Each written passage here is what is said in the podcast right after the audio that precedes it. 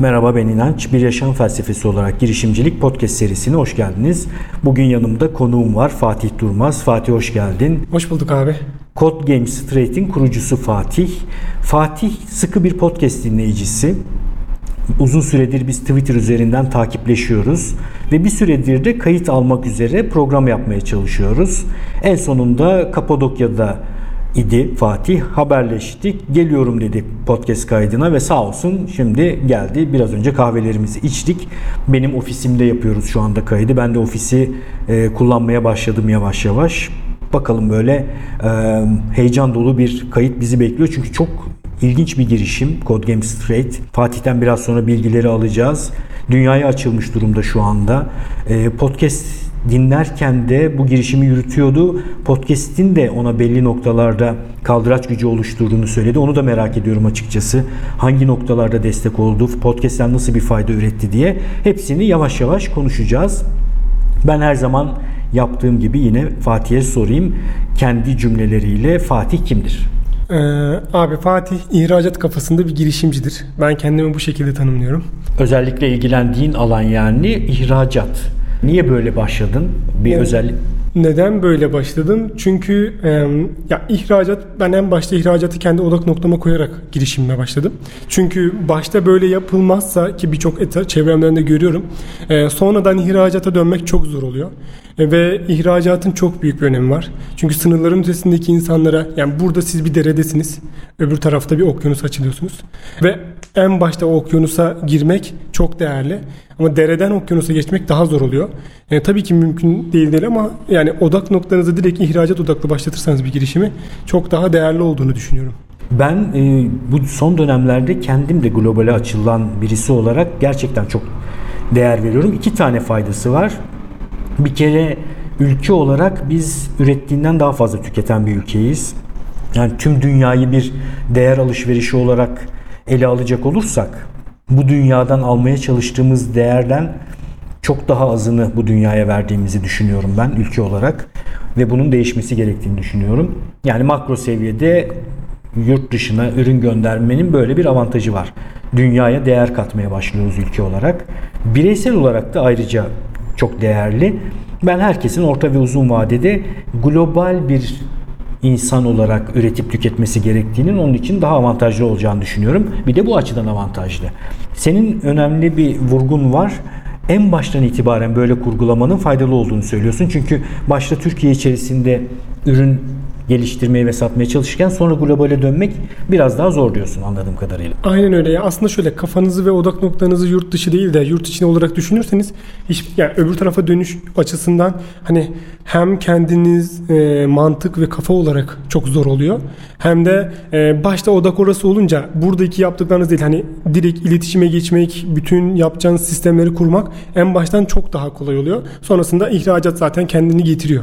Ama tabii ki her şeyi e, yurt içinde yapmak olarak düşündüğümüzde e, sonrasında dönüş çok daha zor oluyor yani. Çok güzel. Bu e, kaydın e, önemli olduğunu düşünüyorum. Özellikle globale açılmak isteyen ve teknoloji alanında girişim yapmak isteyen insanlar varsa dinlesinler. Sorularla ben mümkün olduğunca buradaki karşılaşılan problemleri ve e, takip edilmesi gereken yolları, prosesleri mümkün olduğunca Fatih'ten almaya çalışacağım. Şununla başlayalım. Ürünü bilmeyenler olabilir. CodeGame Straight nedir bir ürün olarak? Ne işe yarar? Abi CodeGame Straight dik durmak için geliştirilmiş olan teknolojik bir cihaz. Şimdi CodeGame Straight'in çok güzel bir hikayesi var ama bunu böyle oldukça kısa kesmeye çalışacağım burada. Kısa bir şekilde bahsetmek istiyorum. Ee, şimdi ben genel olarak şunu düşünüyorum. Bir girişime başlarken e, mutlaka ama mutlaka en çok tükettiğimiz, e, en çok haşır neşir olduğumuz alanda bir girişim yapmak daha mantıklı olduğunu düşünüyorum. Neden? Çünkü bazen bir fikir geliyor aklınıza. Aa bu harika diyorsunuz süper şu bu falan. Aslında şu var. Yani belki de o fikir dünyada başkaları tarafından yapıldı, uygulandı hatta satılıyor. Bir sürü şeyleri var. Ee, ama siz daha önce onunla ilgili çok bir şey tüketmediğiniz için çok araştırma da yapmamışsınız. Bütün bunlar tabii söz konusu olunca ne yapıyorsunuz? O fikre başlıyorsunuz. iki gün sonra yarı yolda aa bu zaten varmış olayına dönüyor. Ve fikirden bazen vazgeçiliyor. Ee, bazen işte hayal kırıklıkları oluşuyor bir sürü bir durum. Ama en çok tükettiğiniz konu da girişim yaparsanız zaten o konuda her şeyi biliyorsunuz. Araştırmışsınız ve gerçek ihtiyaçları da görmüş oluyorsunuz. Yapacağınız bir girişim o gerçek ihtiyaçların üzerine kurulduğu için pazarı da çok daha kolay olabiliyor. Sizin için geliştirmesi de kolay olabiliyor. Çünkü e, daha önce tüketmişsiniz. O yüzden e, Sen nasıl başladın e, bu yolculuğa? Yani niye bu ürünü geliştirme kararı verdin? Çünkü e, dik durmak en başta benim problemimdi. Ben aslında başkalarının probleminden ziyade kendi problemimi çözmek adına e, bu girişimi başlattım. Şöyle bir durum oluştu. Ben normalde kurumsalda da çalışıyordum. Kurumsaldan ayrıldıktan sonra kendi girişimimi yapmak üzerine artık hani bir takım e, eylemler oluşturmaya başladım. Bunun üzerine eşimle birlikte biz Codegem Street'i geliştirdik ve yani neden Codegem Street dedik işte senin sonuna gelince. E, çünkü ben çocukluğumdan bu yana kambur durarak hep annem bana şey derdi. Oğlum dik dur, oğlum dik dur falan. Yani bu artık hani birisinden dik kelimesi duyduğum anda ben böyle dikleşmeye başladım. Yani ne gibi çözümler denedin? E, na- Nasıl çözmeye çalıştın çocukken? Orada şöyle e, çözmeye çalıştım. Şimdi çocukken en başta ben sırtıma tahta koymuştum yani. Böyle hatta kollarım falan böyle yara olmuştu. O derece bir durum oluştu. Daha sonrasında korse aldık tabii. Birçok korse aldık. Hepsini denedik böyle hangisinden en güzel, en ideal sonuçları elde edebiliriz diye. Daha sonra korselerin işe yaramadığını hatta beni omuz ve yani göğüs ve sırt kaslarınızı daha da kötü bir hale getirdiği için ben daha çok kambur durmaya başlamıştım korseyi çıkarttığımda. Bunun doğru bir sonuç vermediğini gördükten sonra e, üniversitede ben şu an CodeGame Street'in en temel sensörlerini geliştirmeye başladım. Bu bölüm neydi üniversitede okuduğun bölüm bu arada? Bilgisayar mühendisiyim. Bilgisayar mühendisliği. Aynen bilgisayar mühendisliği okudum. Ee, normalde profesyonel olarak yazılım yapıyorum. Bu girişimden önce de şöyle bir şey vardı. Ben ilk ihracatım aslında bu ürünle başlamadı. Ben ilk ihracatım yazılımla başladı. Ee, ve kurumsaldan ayrıldığımda ben Amerika'da bir takım startup şirketlere yazılım yapmaya başlamıştım. Oradan sonra bu girişime döndürdük. Hani bunu neden biz yapamadığım diye böyle ilerledi yani. Çok güzel. Ee, ilk önce üniversite döneminde sensörlerini bu e, cihazın yapmaya başladın.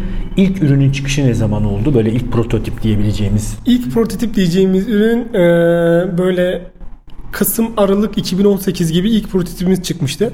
Ve orada şunu yaptım. Yani en basit prototipi oluşturdum. 3D yazıcılardan kalıpları çıkarttım. Kendim normal bir elektronik devreyi baştan sona PCB'sini çizmek yerine modülleri kullanarak e, böyle şu anki oluşturduğumu belki de 2-3 katı büyüklükte bir ürün oluşturup bunu insanlara sundum. Benimle aynı problemleri yaşayan kişilerin gerçekten buna ihtiyacı olup olmadığını araştırdım. Ve e, henüz o aşamadayken 10 kişiye sattım. Ve bunların e, neredeyse yarısının da parasını da aldım. Bu bana E zaten parasını almadığın şeye satmak demiyoruz Fatih. aslında şöyle oluyor. yani onlar satın alacaklarının sözünü verdiler. Ha. 10 kişi. Ee, çünkü amacım da zaten onu hedeflemekti. Ama dediğin gibi doğru söylüyorsun abi. aslında ben 5 tanesine sattım. Beşine sattın. Aynen o 5'inin parasını aldım. Ee, Dik durarak kaçmış diğer beşi. Aynen öyle. Dik bir koşuyla alıp parasını ödemeden. Ee, işin şakası tabii. Peki şunu merak ediyorum. Kitle üretimine yani toplu üretime ne zaman geçtiniz? Toplu üretime de Kasım 2019'da biz ilk satışımızı yaptık. Hatta şöyle bir lansmanımız vardı. 11.11'de saat 11'i 11 geçe ilk 11 müşteriye 11 adet ekstra yapıştırıcıyla böyle bir lansmana çıktık. Gerçekten o günde tam 11 kişiye satış yaptık yani. Çok güzel. Aynen o şekilde başlamıştık. Peki e, nerede ürettiriyorsunuz ürünü? Şöyle e, ürün üretim aşamalarının neredeyse tamamı Türkiye'de oluyor. Sadece komponent dediğimiz yani elektroniksel bu mesela e, dirençlerdi. İşte çip, bir takım çiplerdi. Bunların ister istemez yurt dışından temin ediyoruz. Çünkü burada yok. E, bunun dışındaki geri kalan bütün kısımları Türkiye'de kendimiz yapıyoruz. Peki nasıl yap- Kendiniz yapıyorsunuz. Evet, kendimiz burada. E, Nasıl yapıyorsunuz? Mesela Fatih? dizgileme işini e, İstanbul'da anlaştığımız bir firmada dizgileme makinesi var. Onu kiralıyoruz belli dönemlerde. Orada dizgilemesini yapıyoruz. Daha sonra kalıp, kendi kalıbımızı yaptırdık. E, o kalıbımızı da e, istediğimiz zamanlarda makineye dahil edip enjeksiyon kalıp oradan plastik işte alt ve üst kapakları çıkartıyoruz. Daha sonrasında işte en son montaj aşamasında biz kendimiz e, küçük bir ekibim var. Ben ailemi dahil etmiş durumdayım yani bu ekipte ailemden oluşuyor çoğunluğu. Onlarla montajını yapıp işte en son kutusuna falan yerleştirip son haliyle gönderiyoruz yani. Çok güzel şıkta bir kutu yapmışsınız. Çünkü bu tarz ürünlerde e, ambalaj, tasarım, kutu hepsi çok önemli. E, ben şunu biliyorum bu arada. Mesela şimdi şu kutuya bakıyorum. Böyle basitçe bir kutu gibi gözükmekle birlikte ben bir dönem kutulu oyunlar işine girmeye çalışıyordum. Podcast'te de anlattım. Hemen ilk birkaç gün içerisinde vazgeçtim. Çünkü şunu öğrendim. Türkiye'de mukavva üretmiyormuşuz biz. Mukavva ya, mukavva. ve ithal. Evet, E ben maalesef. de İspanyol Longi kalitesinde bir iş yapmak istiyorum. Matbaaya gösterip o kutuyu koydum. Dedim ki bu kalitede iş istiyorum. O da dedi ki bana bu kalitede iş istiyorsan dolara bağlı olarak şu andaki fiyatı bu ve burada da kalmayacaktır. Aynen öyle. Doğru söylüyorsun abi. Yani kutu bizi de çok uğraştıran bir süreç geçirdik ama biz biz e, ürünümüzü mümkün olduğunca üst segmente taşımak istedik. Bir de ihracat odaklı olunca e, globaldeki ürünleri baz alarak geliştirdiğimiz şeydi. E, hatta en büyük firmalar diye adlandırdığımız Apple gibi ürünlerin kutuları nasıl yapılıyor diye çok inceledik. Tasarımı mümkün olduğunca sade yapmaya çalıştık. Birçok kişinin de fikrini aldık. Dediğin gibi kutu önemli bir durum. Burada e, marka, logo, kutu tasarımda profesyonel destek alıyor musun yoksa etrafında tanıdığın insanlar mı var? Şöyle söyleyeyim. Bu logo aslında benim üniversitede ben üniversitede bu arada şirket batırdım. Codegem teknolojinin teknoloji olmayan hali sadece Codegem haliyle ben şahıs şirketi açmıştım bir arkadaşımla birlikte. Onu orada batırdık. Ee, ilk Hayırlı batışımdı. Teşekkür ederim.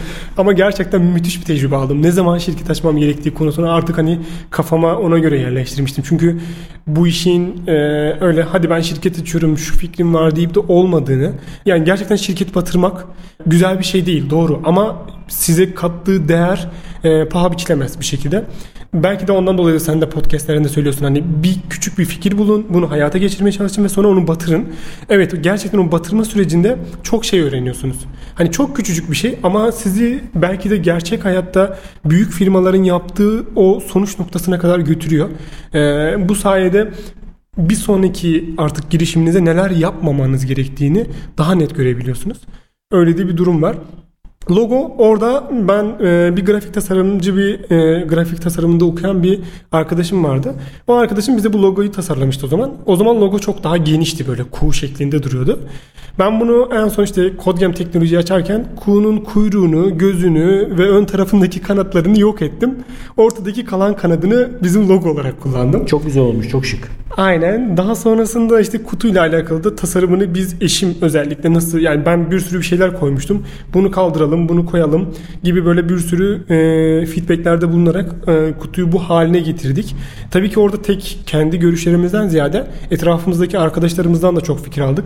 Hatta e, o dönemde işte ilk e, Burak Seyman'la da tanışmıştım. Burak Seyman da yani böyle çok iyi bir arkadaşım. Orada o da mesela kutu hakkında birçok fikirlerini vermişti. Derken sonuç olarak böyle elit bir kutu çıkarttığımızı düşünüyorum. Ben şimdi sen teşekkür ediyorum. Bana hakaret eder gibi dik durmuyorsun abi sen dedim ve şunu. Tabii bunu mizanseni çalıştın herhalde getirdin. Dik durmuyor olmam da büyük bir avantaj olmuş senin için. Çok teşekkür ediyorum bana böyle bir kod games. Hiçbir ticari e, şeyim yok bu arada tabii ki e, Fatih'ten. E, ben mümkün olduğunca podcastçileri desteklemeye onları ön plana çıkarmaya çalışıyorum. Bu da bir süredir takip ettiğim girişimlerden bir tanesi. Şu kutuyu siz dinlerken kutu açılışı, podcast'teki ilk kutu açılışını yapıyoruz. Hiçbir şekilde göremediğiniz ve hiçbir anlamı olmayan kutu açılışımı şu anda yapıyorum. Çünkü gerçekten görmek istiyorum. Şık bir kutu. Dışarıdan gördüğümde sadeleştirilmiş olduğunu görüyorum. Minicik böyle merhaba diye hemen beni karşıladı. Code Game Straight'in bir tane merhabası var. Sonra ee, bunu açtığımda o bayağı küçük bir alet. Evet çok küçük. Minicik. Her, herkes eline aldığında ilk bu tepkiyi oluşturuyor. Evet yine bu anlamsız kutu açılışımız çünkü hiçbir şey göremiyorsunuz. Belki de bir anlamı vardır. Nasıl tarif edebilirim? Bir baş parmaktan kısa ve bir baş parmağında dörtte biri eninde böyle minicik beyaz şık bir şey. Apple ürünü gibi adeta. Siz bayağı Apple'ı çalışmışsınız. aynen, bayağı. Apple nasıl kutuluyor falan ona da bakmışsınız. Bir tane minik fiş var. Bunu böyle sırtıma yapıştıracağım. Alnımıza yapıştırsak ne olur? Alnını dik abi. Başını dik. Başını dik. Bence çok güzel. Başı dik olma yani başımı dik tutmak istiyorum diyen kurumsalda çalışanlar özellikle biliyorsunuz başınızı sürekli dik tutamıyorsunuz değil mi? Kurumsala her zaman giydiririm. Bunu da söyleyeyim bu arada. Kurumsala giydirilmesi sizi rencide ediyorsa podcast'i bırakmanız lazım. Kurumsalda başınızı dik tutmak istiyorsanız da başınıza, alnınıza bunu yapıştırabilirsiniz. Ama normalde Sırt, o sırtın tam omurga bölgesine yapıştırıyoruz. Ayrıca aslında dediğin gibi başını dik tutmak isteyen de boynuna da yapıştırabilir. Çünkü gerçekten öyle bir özelliği de var yani şey değil hani esnek bir e, yapıda. Yani hem sırta hem boyna e, istediğiniz bir bölgeye yapıştırabiliyorsunuz ve hani zaten hipoalerjenik bir yapıştırıcı, silikon bir yapıştırıcı kullandığımız Peki için her gün bu yapıştırıcıyı tekrar yenilemek gerekiyor tabii değil hayır. mi? E, tekrar kullanılabilir bir yapıştırıcı. Bir yapıştırıcı 3 ile 10 gün arasında gidiyor. Aa çok güzel. Tabii öyle bir özelliği var. Ee, ve yapıştırıcı çıkarttığınızda da içindeki o küçük kutuda hipoalerjenik şey hmm, yapıştırıcı koruma kartı çıkıyor. Bu e, yapıştırıcı koruma kartını siz ne yapıyorsunuz? İşte cihazı kullanmayacağınız zamanlarda e, veya şarja taktığınız zamanlarda onun üzerine yapıştırıyorsunuz. Tekrar sırtınıza takabiliyorsunuz. Bu sayede tekrar tekrar kullanılıyor. Peki taktım bunu sırtıma ve dik durmak üzere e, uygulama var herhalde onu da Tabii indirdim. ki aynen. Hafif yamuldum. Ne yapıyor alet? Titriyor. Sizi titreşimle uyarıyor. Ee, bu titreşimin frekansını değiştirebiliyorsunuz. Hangi aralıkta sizi uyarması gerektiğini ayarlayabiliyorsunuz. İstediğiniz açıları ayarlayabiliyorsunuz. Ve en dik duruş pozisyonunuzu ayarlayabiliyorsunuz. Bütün bu özellikler yani tamamen kişileştirilebilir bir şekilde ayarlandı her şey. Çok iyi Fatih gerçekten. Çünkü Bunun kendi problemim öyleydi. peki muadili bir şey var mı dünyada şu an? Var. Ee, yani ilk gördüğümde şöyle bir izlenim oluştu. Oley dedim. Neden dedim? Hani herkes aslında aynı ürünün benzer bir şeyini başka bir yerde gördüğünde der ki eyvah tüh üretmişler biz geç kaldık falan gibi böyle bir durum oluşuyor. E, Ben öyle demedim. Çünkü neden? Birçok daha önceki deneyimlerimden bildiğim için bunlar pazarı bir şekilde göstermişler. İnsanları müthiş olumsuz yorumlarla almışlar. E, olumlu yorumları da var çok güzel ve e, bir pazar açmışlar. Benim aslında marketingde ne yaptığımı bilmey ne, yani ne yapacağımı bilmediğim bir yerde bunlar harika bir çözüm yolu oluşturmuşlar. Ve e, insanların oradaki bütün o ürüne yazılmış olan bütün olumsuz yorumların tamamını okudum. Amazon'da Senden önceler mi sonralar mı aynı andalar mı? Şöyle benden bir yıl öncesinde ürünü e, piyasaya sunmuşlar. Yani daha öncesinde ben yani 2016 yılında falan e, ilk ürünler çıkmış ama çok daha farklı bir şey böyle bele takılan falan hani birazcık daha bizim tam olarak birebir kapsamayan bir ürün. E, ama mantık olarak aynı şeyi Ürünü satın aldın mı? yapıyor. Evet satın aldım tabii ki. Baktın. Tabii Baktım. ki rakibi incelemen lazım. Aynen, rakibi Hangisi inceledim. daha iyi senin ürünün mü onun? Şu an bizim ürünümüz daha iyi. Neden? Çünkü onların e, müşterinin olumsuz gördüğü e, bütün ya onların da bu arada tamamen benim ürünüm iyi demek doğru değil. Ben onu şeyde çünkü onların da üstün olduğu kısımlar var. Ya işte teknolojik anlamda belki daha bazı üstünlükleri var. E, veya başka anlamlarda da olabilirler. E, bizim- Ama toplamda sen daha iyi buluyorsun ürünü ki bu da olabilir mümkündür yani. Tabii ya zaten şöyle bir şey var. Onların eksikliklerini biz kendimizde gidererek yaptık ve onların müşterideki müşterinin memnun olmadığı bütün durumları biz kendimizde daha iyi hale getirdik. Onlar seni biliyor mu? Haberin var? Onlar da beni biliyorlar ve mi? ilginç bir şekilde biliyorlar. Ee, ya şöyle ben ilk aşamada zaten onlara ben e, bu böyle bir ürün geliştiriyorum diye çok ilginçti böyle rakibime de söyledim. Bakın ben de bunu yapıyorum diye. Hatta onlara feedback bile falan verdim. Yani belki orası kötü bir şey oldu hani e, deneyim oluşturdu bende de ama e, onların nelerin kötü yaptıklarını söyledim. Onlar hemen onları o, o dediğim şeyleri güncellediler falan. Ama benden aslında o zaman e, benim farkıma varmadılar. Benim farkıma vardıkları durum şöyle oldu. E, ürünümü Interesting Engineer diye bir e, medya kanalı var ve yurt dışında bu çok yaygın. Ee, Türkiye'den birisi yapıyor onu. Evet, Gaziantep'ten birisi. Aynen hatta. Türkiye'den birisi yapıyor ve Adını bizim şu an hatırlamıyorum ama e, sanırım Hüseyin'di. E, işte bir içerik işi, güzel bir içerik Aynen işi. içerik yapıyorlar ve şöyle bir şey var. Bizim ürünümüz bizim benim de fark haberim yokken bir anda böyle ben de takip ediyorum bu arada. Bir de baktım etiketlendik ve biz paylaşıyoruz ve bir anda müthiş bir yurt dışı trafiğimiz arttı. Harika oldu yani. Ne oluyoruz dedik hani biz hiç daha buna hazır değiliz çünkü daha buradaki testlerimiz birçok şey gidiyor piyasaya çıktık ama sonra ürünümüzü onlar çok böyle ilginç bir ürün olarak yayınladılar. Ve bunu yayınlandıktan sonra LinkedIn'de e, rakip firmanın CEO'su bizim ürünün altına yorum yazmış. Yani böyle hani aslında o ürünü biz geliştirdik falan gibi böyle değişik tabirde bir şey yazmışlar. Ama alakası yok çünkü piyasa yani şöyle bir şey söyleyeyim. Bu arada hani dijital patentleme dediğimiz bir olay var. Ben ee, Facebook ve Instagram'da yaptığım bütün çalışmaları küçük küçük paylaştım. Bu sayede benim 2010 yılından bu yana bu ürünle çalıştığım aslında orada patentli gözüküyor. Tabii paylaştığın anda. Aynen öyle paylaştığım için orada gözüküyor zaten. Ondan dolayı hani e, onlarla öyle bir tanışmamız oldu ve ilginçtir yani onlar çok daha büyük bir firma bir sürü yatırımlar almışken e, bizim gelişimizden böyle tedirgin oldular. Aslında bu da beni mutlu etti bu sayede. Güzel, çok güzel. Ben şimdi sana şunu söyleyeyim Fatih. Şimdi bu tarz şeylerde ben benim görüşümü söyleyeyim. Küçük oynamak şu demek. Böyle bir şey yaptım. Bunu ne kadar satarım, ne- nereye uçururum falan filan diye düşünmek. Büyük düşünmek ise şu bence. Ben ne yapıyorum? Sorusunu sorup ve neden yapıyorum? Simon Sinek'in meşhur nedenle başla sorusu vardır ya. Kendine bir üst şemsiye kavram bulabilirsen yani örnek veriyorum ben e, kolay taşınabilir cihazlar yoluyla insanların sağlığını iyileştireceğim. Mobil cihazlar yoluyla. Bunun bir üst seviyesi, daha üst seviyesi de olabilir. Teknolojiyi insan sağlığı faydasına kullanan bir markayım gibi bir üst kavram bulduğun zaman Apple gibi oluyor işte o zaman. Yani Apple e, iPhone'a nasıl geçebiliyor? Çünkü kendisini bilgisayar firması olarak tarif etmediği için ya da bilgisayar şirketi olarak tarif etmediği için. Bir noktada Code Game Straight'in marka olarak kendisini nasıl tarif ettiği bundan sonra çıkaracağı ürünleri de bence belirleyecek. Evet. Var mı öyle bir tarifiniz? Aslında var. Şöyle sağlıklı yaşam konseptinde biz teknolojik giyilebilir cihazlar üretmek istiyoruz. Zaten CodeGam'deki amaç, amacımız da bu. Ee, bu arada hani şu andaki Street aslında CodeGam şirketin adı. Ee, Street de bizim markalamamız. Ee, yani ürünün adı diyeyim öyle. CodeGam Street şeklinde de biz bunu markaladık. Bu şekilde de globalde de markalamak daha rahat oluyor. Burada yani Street bizim şu an ilk ürünümüz ve Street'i tabii ki geliştirmeye devam ediyoruz. Hem kendi mevcut versiyonu hem de bir sonraki versiyonları olacak belki de. Ee, bunun dışında biz sağlıklı yaşam konseptinde ve giyilebilir teknoloji, IoT sektörü yani dünyada çok büyük bir pasta ve bu pastanın siz neresine girerseniz yani neresinden küçük küçücük bir dilim bile alsanız Tabii. e, büyük bir kaldıraçları var. Çok iyi. IoT'ye siz şu anda girmiş durumdasınız. Aynen. Bunun en değerli tarafı bence o. Alanı tanıyorsunuz. Yavaş yavaş burada bir şeyler daha geliştireceksiniz. Fiyatı nedir bunun bu arada? Ee, yurt dışında 99 dolardan satıyoruz. Ee, yurt içinde de şu anda hani 599 lira bizim lansman fiyatımız yani çıkış fiyatımız. Belirli dönemlerde böyle ufak indirimler olabiliyor. Ama tabii ki fiyat konusunda belki e, arttırımlar da olabilir. Çünkü ya bunu birçok şey belirliyor aslında. Ama şu andaki satış fiyatımız 599 lira. 599 lira. Türkiye'de hangi dağıtım kanallarını kullanıyorsunuz? Sadece kendi sitenizden e-ticaret yoluyla mı? Kendi sitemizden e-ticaret yoluyla zaten satıyoruz. Trendyol, N11 hepsi burada. Ee, ve buna benzer birçok yerde de varız. Onlar da var.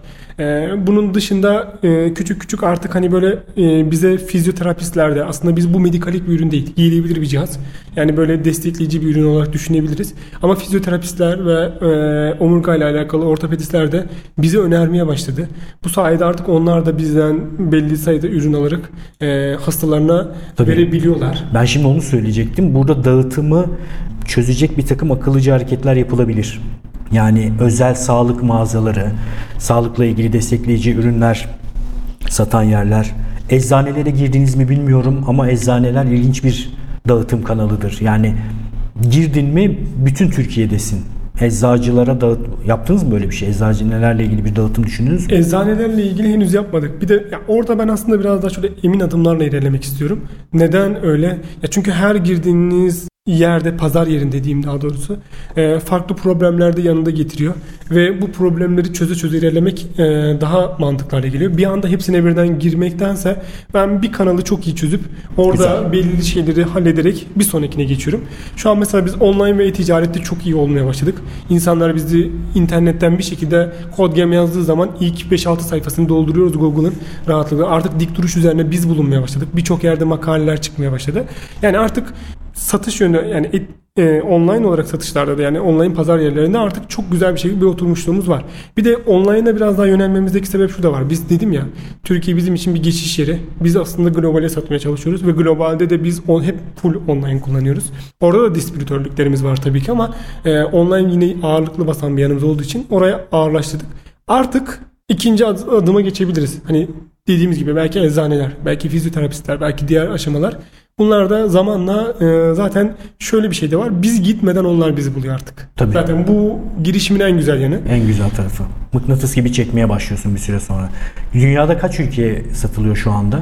Şu an 16 farklı ülkeye gönderiyoruz. Çok güzel. 16 farklı ülkeye sayı vermek istemediğinde vermeyebilirsin bu arada. Ben sorarım da. Ee, kaç tane sattığını paylaşmak ister misin şu ana kadar yaklaşık? Ya tabii ki şöyle bizim birinci yılımızı yeni doldurduk. 11 Kasım satışa çıktığımız günden bu yana birinci yılımızı. Biz e, pazarda bilerek büyümek istemiyoruz bu arada hemen. Çünkü bir takım şeyleri kontrollü e, bir üst kademeye taşımak istiyoruz. Şu anda biz bine yakın bir ürün satışımız oldu. Bunların e, işte yarısı globalde, yarısı e, ülke içerisinde diyebiliriz. Ama şimdiden sonraki satışlarımız çok daha agresif olacak. Çünkü artık marketi, pazarı, her şeyi çok daha rahat, iyi biliyoruz. Çok güzel. Ee, Yatırım almayı düşünüyor musunuz? Yatırım teklifleri oldu. Ee, yani biz almaktan ziyade gerçekten direkt e, bize yatırım teklifi yapan sağ olsun çok güzel yerler oldu. Çok da güzel yatırımlardı. Birkaç tane oldu yani. Hem ülke içerisinden yatırımlar hem de ülke dışından yatırımlar oldu. Ee, yatırım teklifleri oldu. Ama ben biraz daha olaya farklı bakıyorum. Alma alma. Almadım. Ben ben de almacıyım. Hiç, Yatırım ben podcast'te bunu çok söylüyorum biliyorsun değil mi? Ne gerek var? Kendin büyüyebiliyorsan, kendin işini çözebiliyorsan, acelen yoksa, çok ciddi bir kaldıraç oluşturmayacaksa. Yani şimdi e, Elon Musk sana telefon açıp Tesla'lara ben bu e, cihazı sürücüler için bir başka versiyonunu koyacağım yatırım ister misin diye sorarsa tabii de. Yani Tabii o başka aynen. bir şey. Mars'a göndereceğim derse tabii ama yani Türkiye'den oradan buradan e, kendisi seni kaldıraç kuvveti olarak yani kaldıraç olarak kullanmak üzere kendine ekonomi oluşturmak üzere yatırım yapmaya çalışanlara bay bay. Herkes için ve her durum için bunu söylemeyebiliriz Tabii ama bence aynen. bu durum için Ya söyleyebiliriz. şimdi şöyle bir şey var aslında yatırım konusundaki ben bakış açımı söyleyeyim. Şimdi yatırıma gerçekten çok ihtiyacım olduğu zamanlar oldu. Hani çünkü girişim öyle bir seviyeye geldi ki hani her şeyden özellikle bu ARGE döneminde ben ARGE'nin %70'ini yani %60 %70'ine yakını tamamen kendi cebimden harcadım. Ve Orada da bu arada şöyle bir şey söyleyeyim. Ee, benim annem babam e, böyle çok zengin insanlar değil. Normal Anadolu'da yani kurumsalda çalışan memur, annem ev hanımı hani bu şekilde bir ailenin çocuğuyum. Ee, ve oradan da zaten böyle bir girişimi çıkarıp olmak ve insanlara bunu göstermek benim çok hoşuma gidiyor. Neden çok hoşuma gidiyor? Herkes bunu yapabilir. Herkesin yapabileceğini göstermek istiyorum açıkçası. Çok güzel. Bir- Öyle bir yüce amacın da var. Yani buna başka bir takım kaldıraçlar eklemeden ben kendim çıktım ve bunu yapıyorum. Bu öykünün de değeri var ya bu hikayenin. Evet. Ona değer veriyorsun. Ben de çok değerli buldum. Kesinlikle katılıyorum sana. Arada sen bir şey söylemiştin. Podcast dinleme rehberi e, söyleyeceğin. Oraya bir girelim Aynen, mi? Yine o- döneceğim. Oraya girelim. Aslında buradaki cümlemi bir tamamlayayım ondan sonra oraya da onun, onunla birlikte girmiş olacağım. Şimdi orada e, yani böyle Yatırımla ilgili olan. Evet yatırımla ilgili olarak devam edeceğim. Şimdi yatırımla ilgili olarak benim görüşüm şu. Ee, çok sıkıştığım dönemlerde gerçekten yatırım almak istedim bir dönem. Hani aramadım ama yapsam mı ki diye düşündüm. Tam o esnada e, ailem sağ olsun bana e, o konuda çok destek oldu. Hatta şöyle söyleyeyim babam emekli oldu yani. Emeklilik ikramiyesini de bana verdi. Sırf hani o dar boğazdan çıkabilmem içindi. Harika. Daha sonra tabii ki öyle bir hani normal bir yatırım aldığınızdaki gibi bir şey değil bu. Hani ailenizden almışsınız onun o yani belki de 30 yıllık emeğinin karşılığında verilmiş olan bir ikramiye varken onu siz kullanıyorsunuz. Geri geri vermeniz lazım.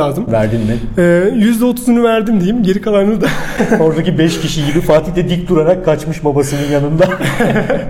Kodgem'i alnına yapıştırıp Yok hala da gerçekten e, babam da destek oluyor hani üretim aşamasında da şeyde ama e, şöyle bir şey var sağ olsunlar onlar hala çok büyük destek oluyorlar. Ya o o kısım artık onlara rahatlıkla inşallah vereceğiz. Fazlasıyla. Fazlasıyla vereceğiz onda e, o konuda inşallah bir şüphe yok. Ama yani onların çok büyük etkisi oldu. Yoksa yatırıma gerçekten yatırım alacaktım. Çünkü ne oluyor? Girişim hiçbir zaman böyle yukarı doğru çıkan bir ivmesi yok. Mesela ben şeyi çok seviyorum. Ee, kalp atışı nasıldır? Sürekli bir aşağı bir yukarı çıkıyor, bir aşağı bir yukarı çıkıyor.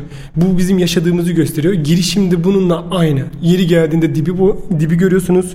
Yeri geldiğinde en tepeye, en zirveye çıkabiliyorsunuz. Ee, ve bu sürekli olan bir şey. Hani böyle ben bir kere dibi gördüm, bir daha görmeyeceğim. Bir kere zirveye çıktım. Buradan sonra artık hani iniş var gibi bir durum değil. Bu sürekli olabiliyor. Aslında bu da yaşadığımızı gösteriyor. Girişimin büyüdüğünü, ilerlediğini gösteriyor. O yüzden buna değer veriyorum. Bizim en çok mesela dibi gördüğümüz zamanlarda maddi sıkıntılar yaşamıştık. O dönemlerde de işte yatırım alsam mı konularına girdiğimde de şöyle bir şey oldu. İnanç Ayar'ın podcastini dinliyorum tabii o zamanlarda. Böyle arabada gidiyorum tam böyle e, sıkışmışım. Diyorum ki ne yapsam burada? Yani acaba yani mesela şey var sanayiye varıyorsunuz.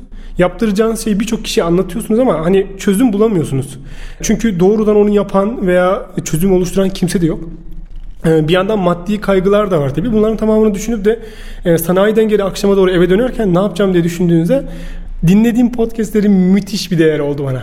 Mesela ya belki de böyle tevafuk etti o ayrı mesele ama tam böyle ne yapacağım artık hani Fatih ne yapıyorsun yani artık bırak bunu bir sürü de vakit geçti ve hala bir şey yok ortada dediğim zamanlarda e, senin podcastinden belki de veya başka podcastlerden de özellikle seni çok dinliyordum o dönemler. Diyorsun ki mesela şöyle şöyle yapman lazım Fatih diyorsun. Yani resmen sesleniyorsun abi. Öyle durumlar olduğunda da aa evet diyorum hemen bir aksiyon alıyorum. Bir sonraki aşamaya geçiyorum. Hani ya gerçekten öyle dönemlerde paradan falan daha değerli olan sizi harekete geçirebilecek olan bir fikir. Ve bu çok değerli. Şimdi oradaki bahsettiğim şeye geleyim. İnanç Ayar'ın podcastleri nasıl dinlenmesi gerekiyor? Bir, fikir aşamasında bir gir- yani bir girişim yapacaksınız ve fikir aşamasındaysa İnanç Ayar'ın podcastlerini baştan sona bir dinleyin. Çünkü çok farklı anlıyorsunuz. Çok farklı şeyler veriyor size. İkinci durumda şöyle bir şey var. Fikri artık küçük böyle proof of concept dediğimiz yani ilk böyle prototiplerini yapmaya başladığınız ARGE dönemindesiniz. O zaman bir daha dinleyin. Çünkü o zaman aynı podcast'i daha farklı anlıyorsunuz. Bir de bitti artık satışa geçtiniz. Hani büyümeye başlıyorsunuz ya da başka o işte girişim ilerliyor yani. Bir de o zaman dinleyin. Çünkü o zaman çok daha farklı anlıyorsunuz. Çünkü bazı podcastler sizi girişimden sonraki durumlarda harekete geçiriyor. Bazıları girişimin öncesinde bazıları girişim esnasında harekete geçiriyor. O yüzden e, yani bu tarzda değerli podcastler bulursanız mutlaka bu adımları izleyerek ilerlesinler diye aldığım en uzun il- iltifat bu ve aşamalı ve gerçekten çok güzel çünkü benim de kafamdaki şeye çok örtüşüyor şeyle. Çünkü katman katman bir şey. Yani bir dinlediğinde eğer sen yani hayatının ya da girişiminin hangi döneminde olduğuna bağlı olarak dinlemenin biçimi de değişecektir. Çünkü ben de bunu şöyle anlatıyorum ya başlamak başka bir hikaye, bitirmek başka bir hikaye, sürdürmek ayrı bir hikaye, ölçeklemek ayrı bir hikaye. Çok teşekkür ediyorum. Ben bö- böyle güzel bir girişime adeta böyle yandan yandan psikolojik destek olmuş podcast e, zaman zaman. Bu nedenle de çok hoşuma gitti. Çok sevindim. Bu rehberi de herkese e, önereceğim ben de. Yani Fatih'in söylediği şu aşamalarla dinleyebilirsiniz diye. Benim için çok keyifli geçti sohbet. Umarım sizler için de öyle olmuştur. Herkese ilham vermesi dileklerimle tekrar görüşmek üzere.